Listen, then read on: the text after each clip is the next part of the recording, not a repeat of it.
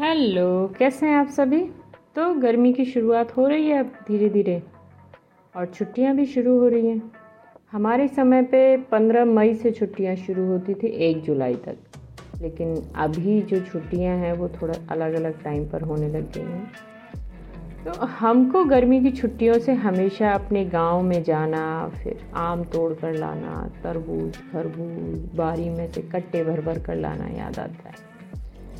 और हमने बहुत कुछ सीखा अपनी हर बार की छुट्टियों में, जैसे प्लास्टिक के कट्टे पर ऊन से कढ़ाई करके थैले तैयार करना, सजावट वाले हैंगिंग दरवाजे पे लटकाने वाले, दीवार पर टांगने वाले, क्रोशिया चलाना, सिलाई करना थोड़ा बहुत पेंटिंग करना, थोड़ा बहुत बुनना, ताश खेलने में एक्सपर्ट होना, गिल्ली डंडे में विनर होना। और क्या सीखा था? भैंस का दूध काढ़ना और गोबर से कंडे बनाना, ढेर सारा लिखना, नीम के पेड़ के नीचे बैठकर। मटकी में पानी भर के लाना, कुएँ से पानी खींचना, भैंस चराने जाना। वाह लिस्ट तो लंबी है ना? चलिए, आगे नहीं जोड़ते हैं, पर ये सभी हमने फ्री में सीखा गाँव में। अपने कजिन से, चाची, चाचा भूआ इन सबसे। हमें लगता है आप में से काफ़ी ने भी ये सब सीखा होगा। हम किसी में भी बहुत एक्सपर्ट नहीं हैं, पर काम चलाऊ हमने बहुत कुछ सीखा। तो आज का सवाल है कि आप बचपन में अपने आप से कितनी बातें करते थे? या अभी भी कितनी बातें करते हैं? और अब जब आपके बच्चे अपने आप से बातें करते हैं तो आप क्या सोचते हैं? इसका उत्तर जब आप हमसे मिलेंगे, तब बताइएगा। अब बात करते हैं आज के टॉपिक क्रिएटिविटी तो इस टॉपिक को बनाने के कई कारण हैं, उनमें से एक दो हम आपके साथ साझा करते हैं कि आजकल जैसे ओपीडी में काफ़ी सारे पेशेंट्स जब आते हैं तो अभी हमने पिछले हफ़्ते हम देखें तो गुस्से के ऊपर कई जो जूनियर यूथ हम लोग कहेंगे 10 से 15 साल के बीच के बच्चे हैं, वो आए। और हमारे पास बहुत समय नहीं था कि हम बहुत विस्तृत चर्चा कर पाएँ। और हम इस तरीके से बात करना चाहते थे कि वो चीज़ पेरेंट्स को भी मदद करे और बच्चों को भी। तो फिर हमने इस टॉपिक के बारे में सोचा। तो देखते हैं, शायद थोड़ा बहुत मदद कर पाएगा। तो जब हम क्रिएटिविटी को एक लाइन में बताना चाहें तो इसे यहाँ आप कहेंगे कि आप जितने बोर होंगे, उतने ही आपकी क्रिएटिविटी को बढ़ाने का मौका मिलेगा। अरे, ये क्या? आपको क्या लगता है, ये कथन सही है या नहीं है? अब ये सही हुआ तो बड़ी गड़बड़ हो जाएगी, क्योंकि आजकल तो हम हर एक सेकंड का यूज़ करना चाहते हैं। यहाँ तक कि रसोई में, कार में बाइक में जाते समय दो तीन चीज़ें तो हमेशा चलती रहती हैं। और बच्चे जैसे ही पहला शब्द ये कहते हैं, पापा, मैं बोर हो रहा हूँ या हो रही हूँ तो हम मोबाइल, कंप्यूटर और ढेर सारे ऑप्शंस की झड़ी लगा देते हैं। इसका क्या मतलब है? हम क्रिएटिविटी को मौका नहीं दे रहे हैं। आप सोच कर बताइए हमें। अगला प्रश्न है, आप क्रिएटिविटी से क्या समझते हैं? हिंदी में दो तरह से कह सकते हैं, सृजनात्मकता और रचनात्मकता। यानी हमारी सृजन करने की क्षमता और रचना करने की क्षमता। पर क्या इतने से ही ये सीमित हो पाएगा? यदि एक दूसरे तरीके से कहा जाए तो कौन कितना अच्छा जुगाड़ बनाना जानता है? ये भी क्रिएटिविटी कहला सकती है। हमको नहीं पता जुगाड़ से आपके एरिया में क्या कहा जाता है। पर कुछ उदाहरण देखें तो शायद इस शब्द का मतलब क्लियर होगा। जैसे मोटरसाइकिल के मॉडिफिकेशन, यानी उसमें क्या क्या बदलाव हम लोग देखते हैं। दूध वाले जो हैं, कुर्सी बेचने वाले, चारा ले जाने वाले, रद्दी खरीदने वाले। और एक उदाहरण लें जैसे खेतों में पानी देने का तो क्यारियों का बनाना, पाइप को अलग अलग तरीक़ों से रखना, कैसे रोड को क्रॉस करवाना पाइप को। कहीं कहीं पे बोतलों का इस्तेमाल करना खेतों के बीच में क्यारियों में लगा लगा के फवारे की तरह। और क्या हो सकता है? क्रिएटिविटी हम्म, में जैसे हम लोग सब्ज़ी की दुकान पे देखें। तो कैसे वो तख्तों को लगाते हैं और छोटी सी जगह में ही ऐसे सब्जियों को रखते हैं कि सारी सब्ज़ियाँ एकदम अलग अलग क्लियर दिखती हैं और हमारा हाथ भी सारी सब्जियों तक पहुँच पाता है। अभी हमने लेटेस्ट देखा कि हमारे एरिया के जो कुम्हार हैं, उन्होंने जो हम लोग मिट्टी के तवे पे खाना बनाते तो पहले उसकी समस्या थी कि हम लोग चिमटे से उसे इधर से उधर करते थे। पर उसमें भी लोहे के तवे की तरह हैंडल फिक्स कर दिया। और जो पानी की बोतल हम लोग प्लास्टिक की जैसे यूज़ करते हैं, वैसे ही मिट्टी की भी ढक्कनदार बोतल बना दी। वाह! अब हम देखें, बारिश से बचाव के लिए कि हर झोंपड़ी हर टीन या छत पर बहुत अच्छे अच्छे जुगाड़ दिखाई देंगे। और ढेर सारे उदाहरण आप सोच सकते हैं इस तरह के। अब यदि हम कुछ पॉइंट्स में बताना चाहें तो कहेंगे जैसे कुछ कुछ हम लोग बोलते हैं ना, बीमारी को पकड़ने के लिए हम लोग लक्षणों से पकड़ते हैं। वैसे क्रिएटिविटी को हमें समझना है तो कुछ पहलुओं पर या कुछ बिंदुओं पर हम लोग जाते हैं, थोड़ा सा चर्चा करते हुए। और ये सारे जो बिंदु हैं ये बचपन से लेकर हमारी वयस्क अवस्था, वृद्धावस्था पूरे में चलते हैं। ऐसा नहीं है कि ये बचपन में कोई बहुत क्रिएटिव नहीं थे तो आगे नहीं होंगे या उन्हें मौका नहीं मिला तो आगे नहीं मिलो, मिलेगा। बहुत सारी चीज़ें। तो एक पहला बिंदु हम लोग देखें, जिज्ञासा। बहुत सारी चीज़ों के लिए, जैसे लगातार प्रश्न होना, क्यों, कैसे, और ऐसा क्यों नहीं है, ये ऐसा ही क्यों है? अब हम देखें जब बच्चे लगातार हमसे प्रश्न पूछते हैं तो ये एक बहुत अच्छा मौका होता है उनकी क्रिएटिविटी को बढ़ाने का, उनकी समझ को बढ़ाने का, सही तरीके से एक्सप्लेन करना उसको। और जो उनके स्तर को एक अलग ऊपर बढ़ाएगा, अलग लेवल तक ले जाएगा। और वहीं पर हम बेवकूफ़ी भरा जवाब देकर उनको चुप करा दें या हंस कर चुप करा दें तो वो उनकी क्रिएटिविटी को वहीं दबा देगा। बड़ों में कहें तो आप क्या करते हैं अपने प्रश्नों का जवाब ढूँढने के लिए? हमसे तो हमारे सारे टीचर्स अभी तक परेशान रहते हैं कि हम इतना क्यों पूछते हैं? पर फिर भी वो हमें धैर्यपूर्वक अभी तक समझाते हैं, सारे प्रश्नों का उत्तर देते हैं। अभी नेक्स्ट पॉइंट देखें हम तो ये हमारा फेवरेट है। पावर ऑफ़ इमेजिनेशन कल्पना शक्ति का बहुत अच्छा होना। आपको पता है ना, अन्वेषण की चाबी क्या है? कल्पना शक्ति। अब यदि हम आपसे कहें, हम दिन भर ख्याली दुनिया में उड़ान भरते रहते हैं तो आप शायद कहेंगे, बहुत फ्री समय इनके पास। पर अब हम कहें कि न्यूटन, आइंस्टाइन बहुत सारा समय ख्यालों की दुनिया या दिन में सपने देखने में गुजारते थे तो आपका नज़रिया बदल जाएगा। और कल्पना शक्ति की केवल अन्वेंशन जैसी बड़ी चीज़ों में ही भूमिका नहीं है, बल्कि आप दिन भर के छोटे छोटे कामों में देखें तो बहुत बहुत सारी चीज़ों में है। जैसे इंटरव्यू एग्ज़ाम की तैयारी, क्या करते हैं हम लोग? पहले से सोचते हैं। हम उस कमरे में जाएँगे, वहाँ पे बैठे होंगे हमारे एग्जामिनर्स फिर वो हमसे ये सवाल पूछेंगे, फिर हम वहाँ पे ऐसे ऐसे जवाब देंगे। तो क्या कर रहे हैं हम? कल्पना ही कर रहे हैं ना? फिर पूरे दिन, महीने या साल की योजना बनाने में। और एक चित्रकार, कुम्हार, बढ़ई पहले अपनी कृति के बारे में मन में कल्पना बनाते हैं, फिर उसको आकार में लाना शुरू करते हैं। एक साधारण रिसर्च की शुरुआत भी ऐसे ही होती है, पर क्या सभी कल्पनाएँ काम की होती हैं या कुछ व्यर्थ भी होती हैं? कल हम जेम्स क्रोनिन की जीवनी पढ़ रहे थे। उसमें उन्होंने एक जगह कहा है, जब मैं अपने आप से पूछता हूँ कि, इस ग्रह पर सबसे खुश कौन से लोग हैं? मेरा उत्तर है, जो सुबह होने का बेसब्री से इंतज़ार करते हैं, जिससे वो उस काम को पूरा कर सकें, जिसे वो कल कर रहे थे।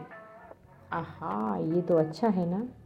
अब हम पूछें कि क्या आप जो काम कर रहे हैं उसको इतना एंजॉय करते हैं जितना जेम्स बता रहे हैं? नहीं। तभी तो उनको फिजिक्स के अन्वेंशन में नोबल प्राइज़ मिला है, आपको नहीं? हा हा।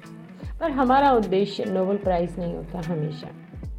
बस इतना है कि यदि हमको हमारी क्रिएटिविटी के एरियाज़ पता हों, क्षेत्र पता हों तो हम उसमें दिन रात मन लगाकर काम करेंगे और अपनी और अपने आसपास के जीवन में बेहतरी लाएँगे। कल्पना शक्ति हमें वास्तविकता को अलग नज़रिए से समझने में भी मदद करती है। कैसे? कुछ दिनों पहले हमने एक बहुत अच्छी किताब पढ़ी थी। वो थी रॉबर्ट चैम्बर्स की कैन वी नो बेटर। उस किताब का पढ़ना कुछ ऐसा था कि उसने हमारी बहुत सारी अवधारणाओं को पूरा 180 डिग्री पर घुमा दिया।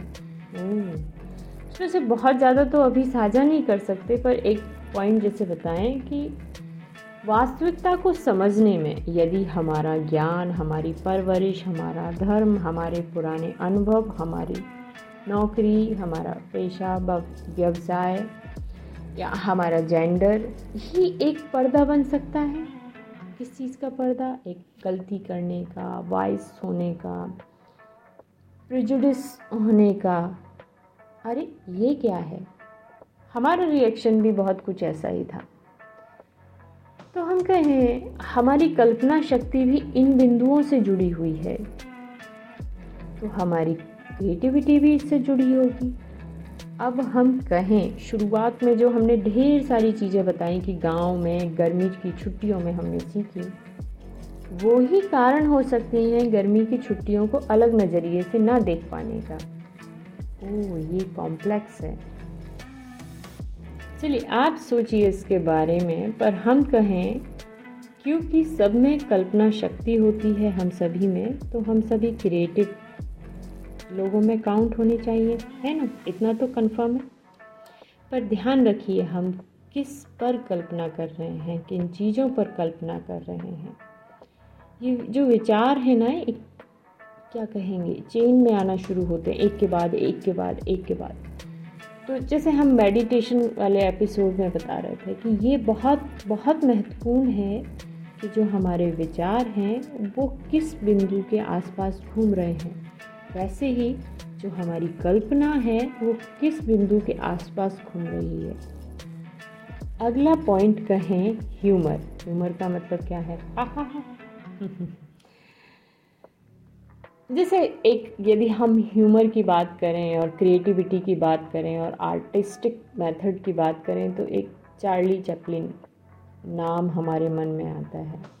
कि कैसे वो साइलेंट होते हुए भी, कॉमेडी में भी इतने सारे सीरियस टॉपिक्स कवर किया और आजकल तो ये एक अलग से पूरा, क्या कहेंगे, प्रोफेशन भी बन गया है, जिसमें लोग के पास एक स्पेस होता है, मौका होता है, जहाँ पे वो बहुत सारे सेंसिटिव मुद्दों को भी एक प्लेटफॉर्म मिलता है, साझा कर पाते हैं।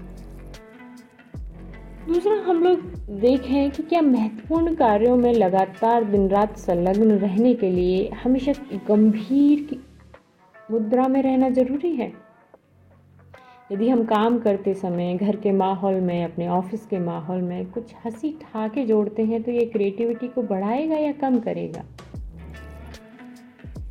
पर हम लोग कहें, ये जो खुश मिजाजी है, जो ह्यूमर है, ये भी बहुत लोगों में बहुत स्वाभाविक होता है और कुछ को इस पर काम करना पड़ता है। अब यहाँ पे भी हमें ध्यान रखना पड़ता है कि एक प्रकार का जो ह्यूमर है वो हमारे कार्य की गति को बढ़ाता है हमारे मन चित्त को प्रसन्न करता है। और दूसरा हम कहें टांग खींचना कटाक्ष करना कभी कभी भद्देपन पर चले जाना। क्या हम ये दूसरे वाले को ह्यूमर कहेंगे? हम्म, यहाँ पर भी हमारे विवेक का इस्तेमाल बहुत ज़रूरी है। ह्यूमर की वजह से हम लोग देखें तो एक टीम में काम करना भी बहुत आसान हो जाता है। नहीं तो सब कुछ बहुत खिंचाव होने लगता है। हम कहें क्रिएटिव व्यक्तित्व की पहचान में प्रसन्नचित होना, खुशमिजाजी होना भी आती है तो वो गलत नहीं होगा। और निश्चित ही सकारात्मकता खुशी हमारी बुद्धि को और तेज़ करती है, हमारी समझ को और स्पष्ट करती है। और ह्यूमर है हमें, गुस्सा, दुख ईगो ईर्ष्या जैसे नकारात्मक तत्वों से बचने में मदद करता है। आपको पता है ना, हंसने से हमारी नर्व्स रिलैक्स होती हैं और ऐसे हार्मोन्स का स्त्राव बढ़ाती हैं जो हमारे सभी अंगों को स्वस्थ बनाते हैं फिट करते हैं। ओहो क्रिएटिव होने से तो फिट भी होंगे। अरे वाह! नेक्स्ट है इमोशनल सेंसिटिविटी भावनात्मक संवेदनशीलता। इवन हम कह सकते हैं कि हर चीज़ के लिए संवेदनशीलता ज़्यादा होना हमारी क्रिएटिविटी को और बेहतर कर सकता है। उप्स इसको तो हम लोग व्यक्तित्व के नकारात्मक पहलू की तरह देखते हैं। इवन हम देखें तो हमारे ज़्यादातर जो पेशेंट्स हैं, वो भी इसको एक कमी की तरह बताते हैं कि हमारी सबसे बड़ी कमी ये है कि हम बहुत इमोशनल हैं, हम बहुत सेंसिटिव हैं। अब हम देखें कि हमें किसी की ज़रूरत को या दूसरे की स्थिति को या उनके दुख को समझने के लिए सेंसिटिव होना ज़रूरी है या नहीं? जी हाँ यह हमारे देखने के नज़रिए को बदलता है। ये हमारे कार्य करने में चार चाँद लगाता है। यह हमारे दूसरों के साथ जो बर्ताव है उसमें झलकता है। अब आप देखें कि एक परमाणु ऊर्जा का इस्तेमाल हमें कैंसर के इलाज में करना है या परमाणु बम बनाने में, ये महत्वपूर्ण है। और इसमें हमारी संवेदनशीलता का बहुत बड़ा रोल है। एक डॉक्टर मरीजों के दर्द के लिए संवेदनशील है या नहीं, यह इलाज की दिशा बदलता है। डॉक्टर हनीमैन अपने मरीजों की कराहों से इतने परेशान थे कि बहुत सारे जैसे लीड से, सक्शन से और जो एलोपैथिक ट्रीटमेंट थे, उस समय के बहुत दर्दनाक थे। इस समय इतने दर्दनाक नहीं हैं। अभी साइड इफ़ेक्ट का ज़्यादा बड़ा रोल है। तो उस समय सर्जरी भी एक बहुत बड़ा टॉर्चर थी और वो काफ़ी अच्छे एलोपैथिक डॉक्टर थे, लेकिन वो बहुत परेशान थे अपने मरीजों की। वो कई जगह लिखते हैं कि मुझे ये कहना मुश्किल है कि हम एक्चुअली मरीजों को ठीक कर रहे हैं या हम उनको बहुत दुख दे रहे हैं, तड़पा रहे हैं। और इसी कराहट को दूर करने के लिए उन्होंने एक नए सिस्टम को विकसित किया, जिसे हम होम्योपैथी कहते हैं। और उसका जो मेन प्रिंसिपल है, उसमें है रैपिड जेंटल परमानेंट तो उन्होंने बहुत बहुत सालों रिसर्च की। इसको ये देने के लिए कि ये तेज हो और जेंटल कहें तो बिना दुख पहुँचाए नर्म और परमानेंट हो कि बार बार ना लग क्योंकि वो स्थितियों में लगातार बदलाव चाहते थे। तो आप सोच सकते हैं कि एक सेंसिटिविटी के कारण उन्होंने अपने जीवन को बस दूसरों की बेहतरी के लिए समर्पित किया। और ऐसे बहुत बहुत बहुत सारे उदाहरण हैं। इससे मिलता जुलता ही अगला टॉपिक कहें तो एक है ग्रहणशीलता रिसेप्टिविटी तो यह हमारी क्रिएटिविटी के क्षेत्र को ढूँढने में मददगार होती है, साथ में। ग्रहणशीलता दो तरीके से भी कह सकते हैं, व्यक्तिगत और सामुदायिक। व्यक्तिगत रूप में किस तरीके से कहें? जैसे किसी ज्ञान, कला को समझकर उसे पचाना। ओहो। या फिर कैसे कहेंगे कि किसी नए ज्ञान, नई अवधारणा, नए विचार को स्वीकार करने की क्षमता में ग्रहणशीलता का एक बहुत टिपिकल रोल होता है। इसके बिना आप वैज्ञानिक क्षेत्र में तो काम करने की सोच भी नहीं सकते। उदाहरण के लिए, हम लोग देखें, पहले एक थ्योरी थी कि पृथ्वी के चारों तरफ़ बाकी सभी ग्रह चक्कर लगाते हैं। लेकिन बाद में कॉपरिनकस ने खोज की कि सभी ग्रह सूर्य की परिक्रमा करते हैं। मतलब पृथ्वी की नहीं, और पृथ्वी भी सूर्य की परिक्रमा करती है। अब सोचिए, इस एक थ्योरी के बदलने से पुराने सभी कार्यों में कितना आ गया होगा। कितनी किताबें, कितने एक्सपेरिमेंट कितना सारा काम पूरी तरीके से बदलना होगा या पूरी तरीके से खारिज करना होगा। इवन काफ़ी सारे इंस्ट्रूमेंट भी बने थे। तो अब सोचिए, वहाँ पे वैज्ञानिक जो थे, जिन्होंने पुराना काम किया, वो ग्रहणशील नहीं होते और अड़ जाते। नहीं, हम तो अपनी थ्योरी को ही मानेंगे, नहीं मानेंगे। तो क्या हम आगे बढ़ पाते?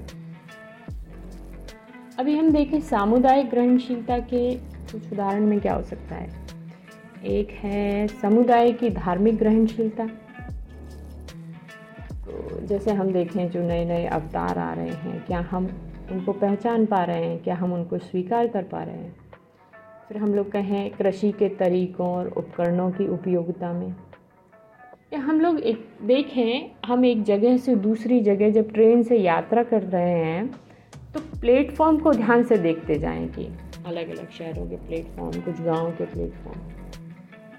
कितना अंतर है एक ही प्रकार की सरकारी सुविधाओं को आम जनता तक पहुँचने में। पर इन सब अंतरों को समझने में हमें ग्रहणशीलता के साथ एक और क्षमता की ज़रूरत होती है, वो है बोध शक्ति पावर ऑफ़ कॉम्प्रिहेंशन इसके लिए हम देखें, कविता का उदाहरण लेते हैं। हम सभी में कब कविता को, एक पोएम को समझने की कितनी क्षमता होती है? क्या वो एक जैसी होती है? फिर कहें, समस्याओं को समझने की, स्कूल के किसी विषय को एक मूवी को देखकर सबके विचार एक जैसे होते हैं अलग अलग मान लीजिए एक मोहल्ला है जिसमें पानी के भराव या रुकाव की समस्या है और या फिर एक गाँव है जहाँ पर बच्चों की उच्च शिक्षा पाने की समस्या है। तो वहाँ के सभी लोग एक तरीके से समझ पाएँगे उसको? नहीं। क्योंकि सबकी बोध शक्ति अलग है तो क्या सभी के सुझाव एक जैसे होंगे? नहीं। पर सबका उद्देश्य एक है, वो उस समस्या को सुलझाना चाहते हैं। तो यहाँ पर हमें समुदाय की बोध शक्ति को बढ़ाने की ज़रूरत होती है, जो निश्चित रूप से, एक व्यक्तिगत रूप से शुरू होती है और समुदाय तक पहुँचती है। तो यहाँ पर व्यक्ति के ज्ञान, शिक्षा, आध्यात्मिक स्तर, इन सब पर वो निर्भर करती है। पर आपको याद है ना, शुरुआत में हमने एक शब्द का इस्तेमाल किया था, जुगाड़। ये हमारी बोझ शक्ति को एक्शन में उतारने का उदाहरण है। जैसे हम देखें, बहुत सारे बाँध केवल इसलिए बनाए गए कि वो गाँव के बच्चे वो नदी को, नहर को पार करके और दूसरी जगह जा सकें। और वो बाँध बहुत अलग अलग तरीके के हम देखें तो कुछ जगह तो कुछ पेड़ों को ही डाल के नहरों पे वो बाँध जैसा तैयार किया। कुछ जगह झूले से, कुछ जगह पूरा पक्का बनाया गया। तो ये बहुत अलग अलग स्तर पर हम लोग पहुँचते हैं और सिचुएशन को देखते हैं। किसी एक ज्ञान को ही हम अलग अलग तरीके से ग्रहण करते हैं, फिर समझते हैं, फिर उसको अप्लाई करने की कोशिश करते हैं। पवित्र लेखों का ये उदाहरण देखें या फिर हम एक किताब को लें या एक उदाहरण को लें। हम उसको आज पढ़ें, फिर कल पढ़ें, फिर परसों पढ़ें, क्या तीनों दिन की समझ एक ही होगी? नहीं।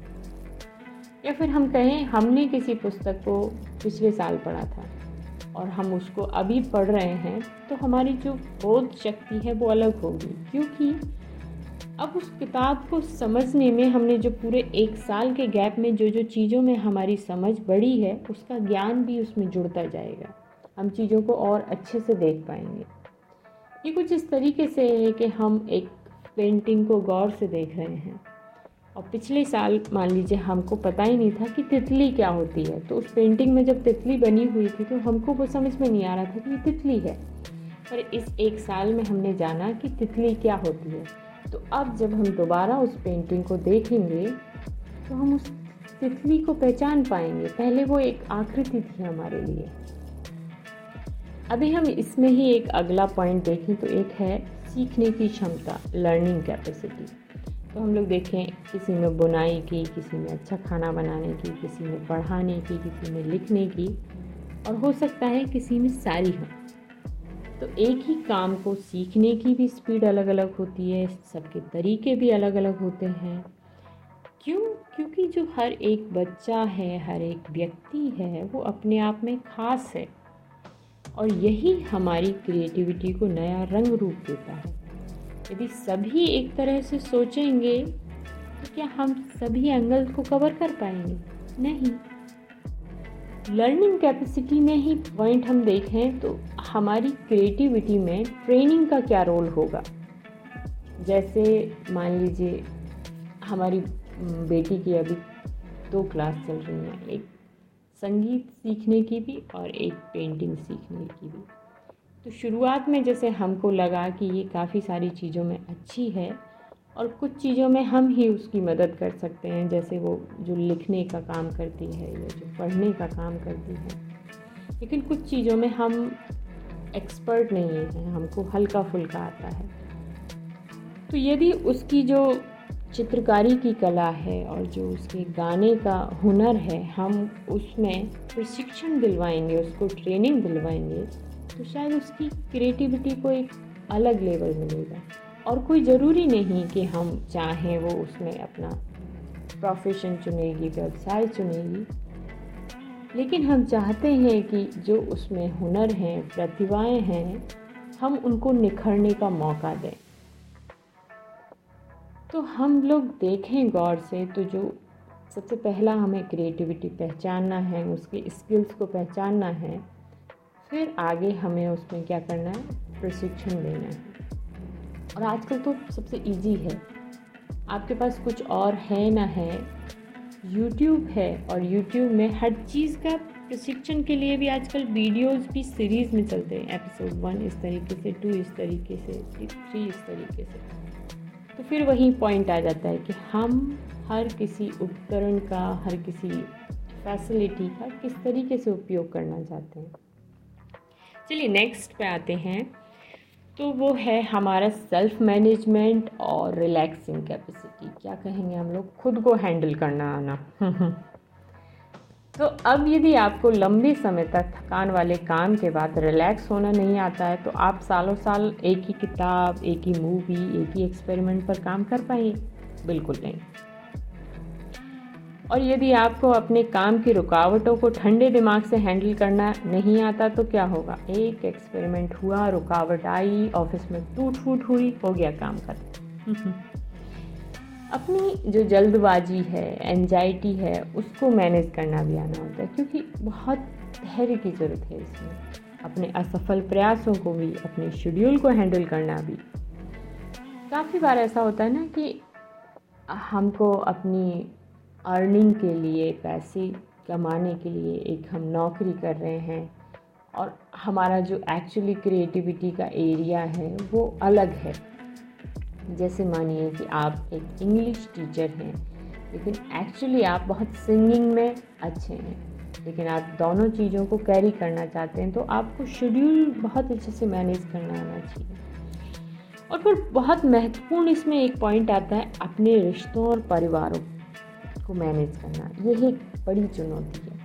क्योंकि जब हम अपने पसंदीदा क्षेत्र में काम करने का हमें जब मौका मिलता है तो किसी और क्षेत्र में मन नहीं लगता है। और फिर शुरू होते हैं ताने। कभी कभी क्या होता है, ये इतना तड़ा, तनाव बढ़ा सकते हैं कि रिश्ते टूट जाते हैं। और यहाँ पर इसकी चाबी क्या है? मॉडरेशन संयम।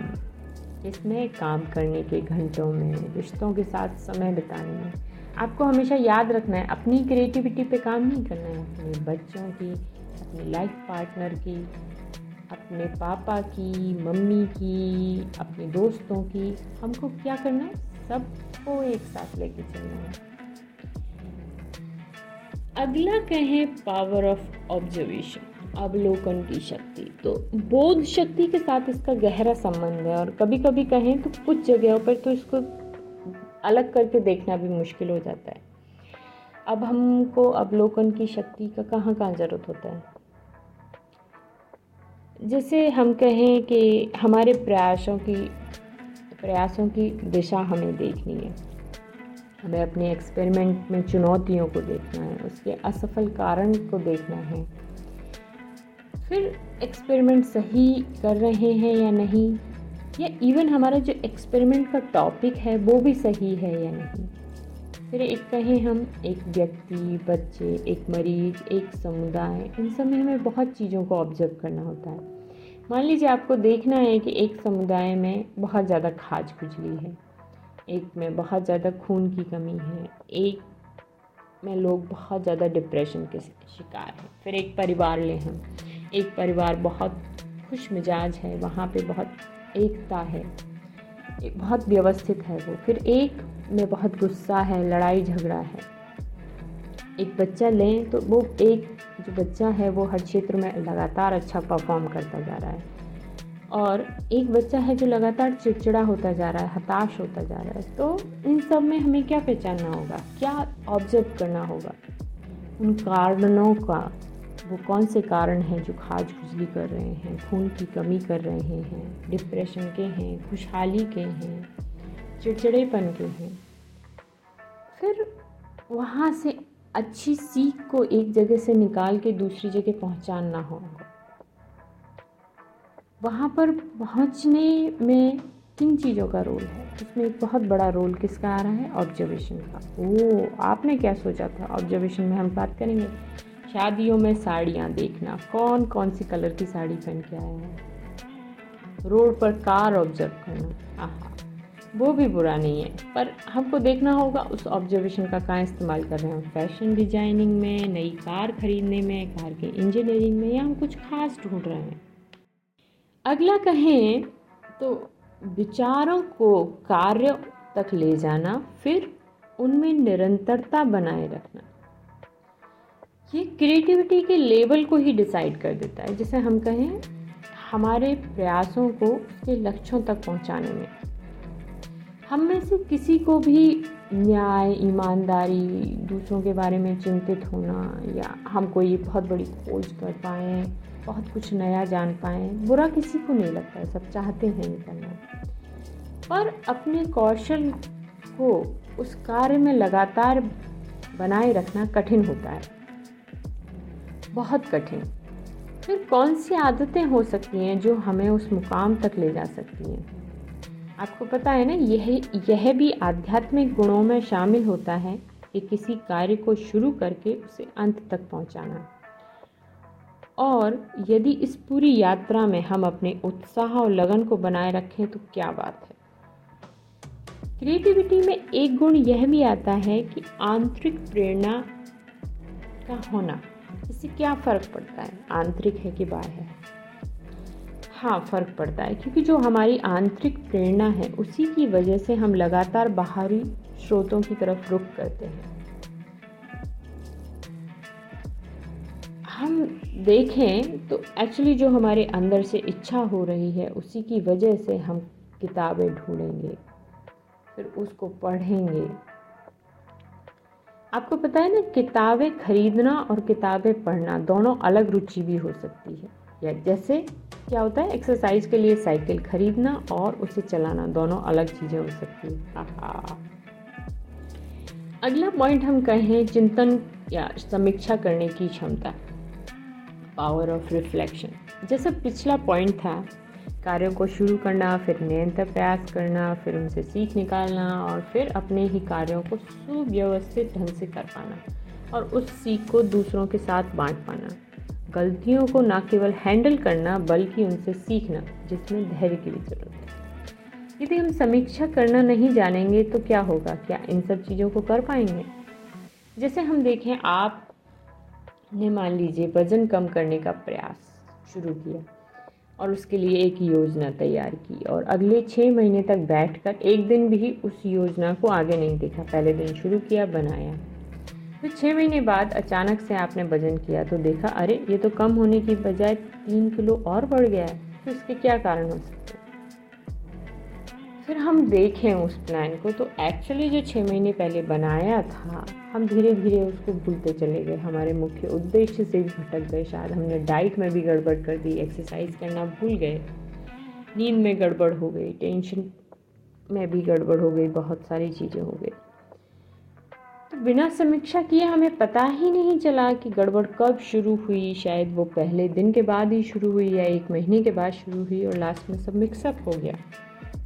अब हम इसी को दूसरे तरीके से देख सकते हैं कि हम अपनी कृषि में बदलाव करना चाहते हैं। मान लीजिए हम लोग ऑर्गेनिक जैविक खाद का इस्तेमाल करना देखना चाहते हैं तो क्या होगा? हमको हर स्टेप पे देखना होगा कि नहीं? क्या क्या अंतर आ रहे हैं? कितना डालना है, कितना नहीं डालना है?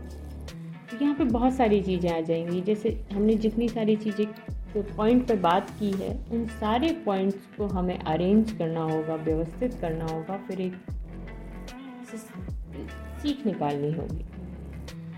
अब हम कहें कि कौन कौन से गुण हैं जो हमारी क्रिएटिविटी को ढूँढने, उसे बनाए रखने और उसे लगातार बढ़ाने में मददगार साबित होंगे। तो पहला ये समझना होगा कि हम सभी क्रिएटिव हैं, ये तो क्लियर है पक्का। एक तो होगा सत्य की खोज करने वाला।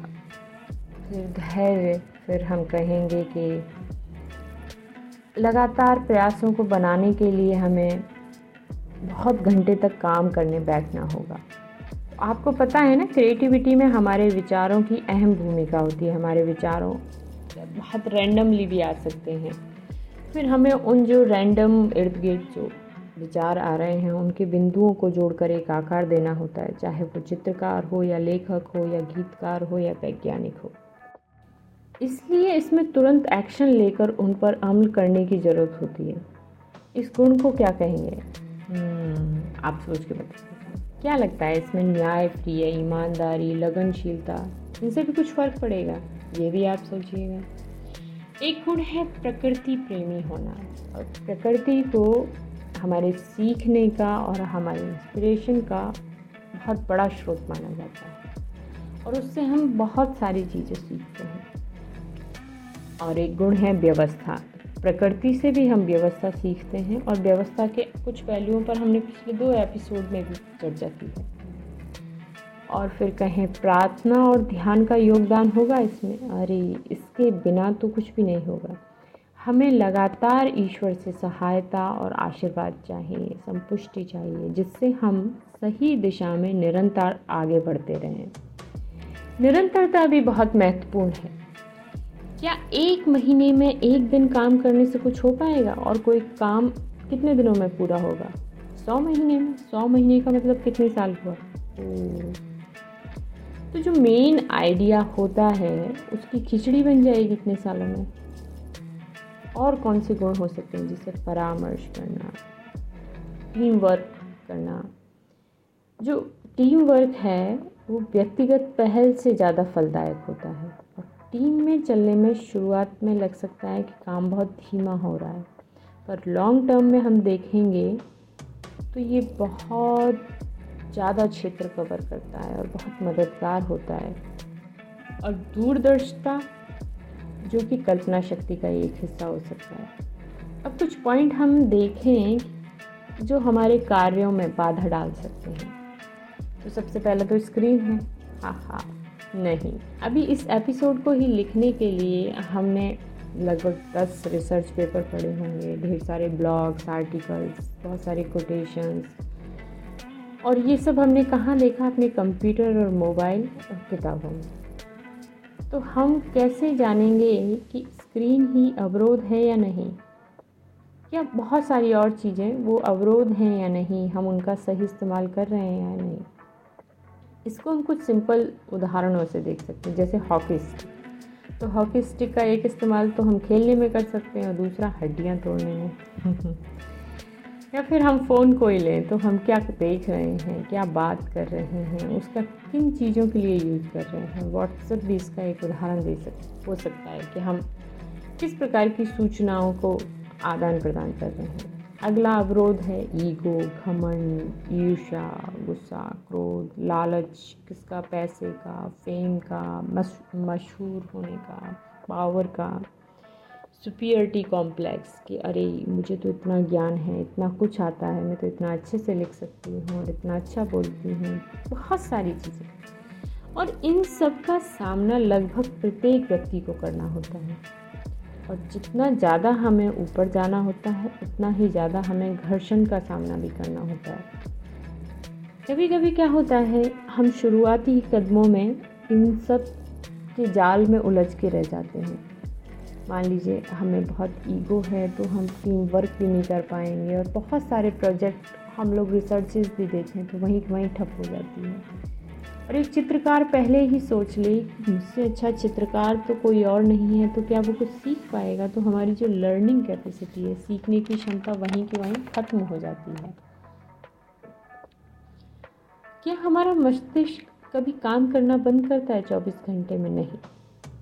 तो हमारा सोचना, कार्य करना केवल आराम करना, थकान मिटाना, इन सभी में लगातार हम जिस तरह से अपनी आदतों, क्रियाकलापों को करते हैं, वो हमारे व्यक्तित्व का हिस्सा है। जैसे हम देखें तो हम आनंद प्राप्ति के लिए या हम लोग कहें इंटरटेनमेंट के लिए शराब का सेवन करें या हम अपने रुचि के कामों को बढ़ा सकते हैं। जैसे हम देखें, काफ़ी जगह बहुत सारे लोग हैं जो क्राफ्ट का काम करते हैं, लकड़ी पे क्राफ्ट का काम करते हैं, पेंट करते हैं अपनी हॉबी के लिए फ्री टाइम में। अपने पूरे घर का साफ़ सफ़ाई करना पेंटिंग करना। पर यहाँ पर सबसे बड़ा परंतु क्या आता है कि हमारे सोचने का नज़रिया कि हम किसी भी चीज़ का इस्तेमाल कैसे करना चाहते हैं? स्पेशली हमारे विचारों का, हमारे समय का। ये जो ढीलापन है, लापरवाही है, बहुत ख़तरनाक होता है। अपने लिए भी, अपने परिवार के लिए भी और अपने समुदाय के लिए। लापरवाही किन चीज़ों में? किताबों के चयन में। मूवी में, गीत संगीत में, हमारे, हमारी भाषा में। जैसे हम अभी का उदाहरण लें तो होली के गीतों के शब्दों के बारे में सोचिए।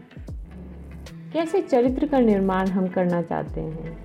हम बहुत छोटा सा एग्ज़ाम्पल जैसे लें तो व्हाट्सअप स्टेटस पे जो हम शेयर करते हैं। हम शेयर करने से पहले सोचें कि जब कोई भी इसको पढ़ेगा या सुनेगा या देखेगा तो ये किस तरह के विचारों का प्रभाव करेगा? क्या ये हमारा स्तर ऊपर ले जाएगा या नीचे लेके जाएगा? अब अगला प्रश्न ये है कि ये एपिसोड क्यों बनाया हमने हाँ? हम अपने, हमारे, अपने और अपने बच्चों का क्रिएटिविटी क्यों बढ़ाना चाहते हैं? क्यों सोचना चाहते हैं? अच्छा खासा तो ज़िंदगी चल रहा है क्यों चेंज करना? हम्म, सोचिए। तो क्रिएटिविटी का एक तो सीधा संबंध हमारे मस्तिष्क के बाकी हिस्सों के विकास से होता है। तो हम आपसे कहें एक साइकोलॉजिस्ट या काउंसलर की तरह भी तो ये हमारे मानसिक स्वास्थ्य के लिए बहुत क्रिटिकल है बहुत ज़रूरी है। ये हमें हमारा जो जीवन का कठिन समय होता है, कठिन समय, उसको करने में भी, उसकी मदद करने में भी सशक्त बनाता है। और आपको पता है कि कई जगह तो इस तरीके से भी बताया जाता है कि जो हमारे कठिन समय आता है, हमारी जो परिस्थितियाँ, हमारी इच्छा के विरुद्ध आती हैं, वो एक्चुअली हमारी क्रिएटिविटी को बढ़ाने के लिए ही आती हैं कि जो हमारे एक्चुअल कौशल हैं, हम उन पर काम करना शुरू करें। वो नहीं होता कि अरे अच्छी खासी ज़िंदगी चल रही थी, फिर झटका लगा और फिर हम सोचने पे मजबूर हुए कि हम क्यों आए हैं, क्या हुआ है। अभी हम लोग देखें कि कोरोना टाइम में ही हमारे पास कितने ज़्यादा एंजाइटी और डिप्रेशन के पेशेंट बढ़े हैं और उनमें से काफ़ी लोगों के साथ ऐसा है कि इतना सब कुछ स्मूथ चल रहा था, फिर अचानक से ये कोरोना टाइम में झटका लगा कि उन्होंने अपना कोई खोया या हमको ही लगा कि हम बस जाने वाले हैं, जाने वाले हैं और फिर हम बच गए। ऐसा बहुत सारे लोगों के साथ हुआ और जब हम मौत को ही बहुत करीब से देखते हैं तो हम लोग फिर सोचने लगते हैं कि अरे, ये जीवन क्यों है? और जब बहुत एंजाइटी और डिप्रेशन और बहुत सारी चीज़ें होती हैं और जब हम अपने जीवन का एक लक्ष्य ढूंढते हैं तो फिर हम सोचते हैं कि हमारे पास क्या है और हम सोसाइटी को क्या दे सकते हैं। और हम यदि शुरू से ही हमारे विचारों और भावनाओं और कार्यों का प्रभाव इस दिशा में करेंगे तो हमें मानसिक बीमारियाँ शायद होंगी ही नहीं, और होंगी भी तो बहुत हल्का फुल्का प्रभाव। डाल के चली जाएँगी। अब हम यही अपनी कल्पना शक्ति पर ज़ोर दें तो हम अपने परिवार, मोहल्ले, ऑफ़िस, समुदाय में क्या क्या परिवर्तन देखेंगे? यदि सभी अपनी सृजनात्मक क्षमताओं का पूरी तरीके से उपयोग करने की कोशिश करें, क्या हमारा साहित्य बेहतर होगा?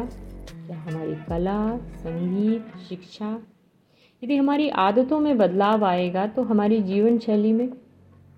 और फिर हमारा स्वास्थ्य कैसा होगा? अच्छा या बुरा? इसका हमारे समुदाय की बेरोज़गारी पर क्या फ़र्क पड़ेगा? फिर हम कहें, हर परेशानी यदि हमारी क्षमता बढ़ाने का मौका है तो फिर हम परेशानी को किस तरीके से देखेंगे? ओ, परेशानी आई है। इसका मतलब हमारी क्रिएटिविटी का लेवल बढ़ेगा। और कभी हम कहेंगे फिर कि बोर हो रहे हैं। बोर होने का मतलब क्या है? फिर से हम कुछ और ख़ास तरीके से सोचेंगे। और फिर हम सोचें, हर घर में एक साहित्यकार, एक वैज्ञानिक, एक चित्रकार छुपा हुआ है। हम प्रकृति के रहस्यों को समझ पाएँगे। और हमारी भाषा कैसी होगी? नशा करने के लिए हमें समय मिलेगा? ओहो, ये तो तस्वीर ही बदल जाएगी। दो दिन पहले हमने जे के रॉलिंग जो कि हैरी पॉटर की लेखक हैं, उन पर बनी हुई एक डॉक्यूमेंट्री जैसी मूवी देखी। और उस मूवी में इस तरीके से था कि कैसे उनको विचार आ रहे थे और उनके माँ ने कितना सपोर्ट किया और कितने हालात बदलते गए, उन्होंने कितनी सारी नौकरियाँ बदली और उनके पारिवारिक जीवन में बहुत सारी तरीके की चुनौतियाँ आई। पर एक जो चीज़ थी, बहुत सारी चीज़ें होने के बाद भी उन्होंने बहुत कोशिश की लेखक बनने की और बहुत सारी जगह उनको इस तरीके से कहा गया कि इस तरीके से कौन लिखता है, ये अनयूजल है हम कहें ना, बिल्कुल अलग तरीके का है। लेकिन फिर भी वो लगातार लिखती गई तो बहुत ड्रामा वाली मूवी नहीं थी बस सिंपल तरीके से चीज़ों को दिखाया गया। उस मूवी को देखने के बाद हमारा मूड बहुत अच्छा हो गया। कहें तो एकदम ऐसा लग रहा था ताजगी, जोश और बहुत अच्छी अच्छी भावनाओं का प्रभाव हुआ। हम भी कुछ और आगे लिखने के लिए और उत्सुक हुए। तो एक अच्छी मूवी या अच्छी किताब पढ़ने के बाद संगीत से हमारे जीवन पर बहुत प्रभाव पड़ता है। और आपको पता है ना, ये अच्छी मूवी अच्छी किताब अच्छा संगीत, अच्छी पेंटिंग ये सब बहुत मेहनत के साथ तैयार होते हैं। अब यदि सभी एक गुणवत्ता वाले कार्यों की ओर बढ़ेंगे तो जो हमारे जीवन की उग्रता है, दुख है, और असुरक्षा का भाव है धीरे धीरे किसमें बदलेगा? शांति, खुशी, सुरक्षा के भाव में बदलता जाएगा। आहा, यही तो चाहिए हमें। तो आपके लिए बहुत सारे प्रश्न थे इसमें, पर एक और होमवर्क है। तो आप यदि जैसे एक लोग सुन रहे हैं फैमिली में तो हम कहेंगे कि ये आप, आपके परिवार के सभी सदस्य, सभी सदस्यों में कौन आएगा? आप भी आएँगे, आपके बच्चे भी आएँगे, आपके जो बुज़ुर्ग हैं घर में, वो भी आएँगे। उन सब के लिए क्या तैयार करना है? एक चार्ट या एक लिस्ट उस चार्ट को हम लोग क्या कहेंगे? द गिफ्ट जो हमारे काफ़ी सारे पेशेंट्स हैं, हम उनके साथ ये एक्टिविटी कर चुके हैं तो वो जानते होंगे और और वो शायद मदद कर सकते हैं और लोगों की भी। तो उसमें हमें क्या लिखना है? जैसे हम लिखें कि आपकी कौन कौन सी क्षमताएँ हैं, कौशल हैं, गुण हैं, आप किस किस कला में अच्छे हैं? और इसे हमने द गिफ्ट क्यों कहा है? क्योंकि जो ईश्वर है, वो हमें इन सब चीज़ों को उपहार की तरह देता है, गिफ्ट की तरह देता है। और इस लिस्ट को बनाने के बाद आप क्या करेंगे? चिंतन रिफ्लेक्शन जिसको हमने अभी बताया था। और फिर देखेंगे कि आप इस एपिसोड के हिसाब से किस दिशा में जा रहे हैं।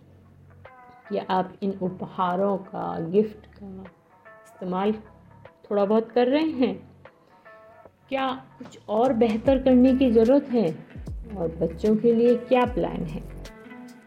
क्या हमारे बुज़ुर्गों कि कुछ मदद मिलेगी इसमें, या कुछ बुज़ुर्ग हमारी मदद कर पाएँगे इसमें। अपनी दिनचर्या में हमें कुछ परिवर्तन करने की ज़रूरत है तो ऐसे ही ढेर सारी चीज़ें।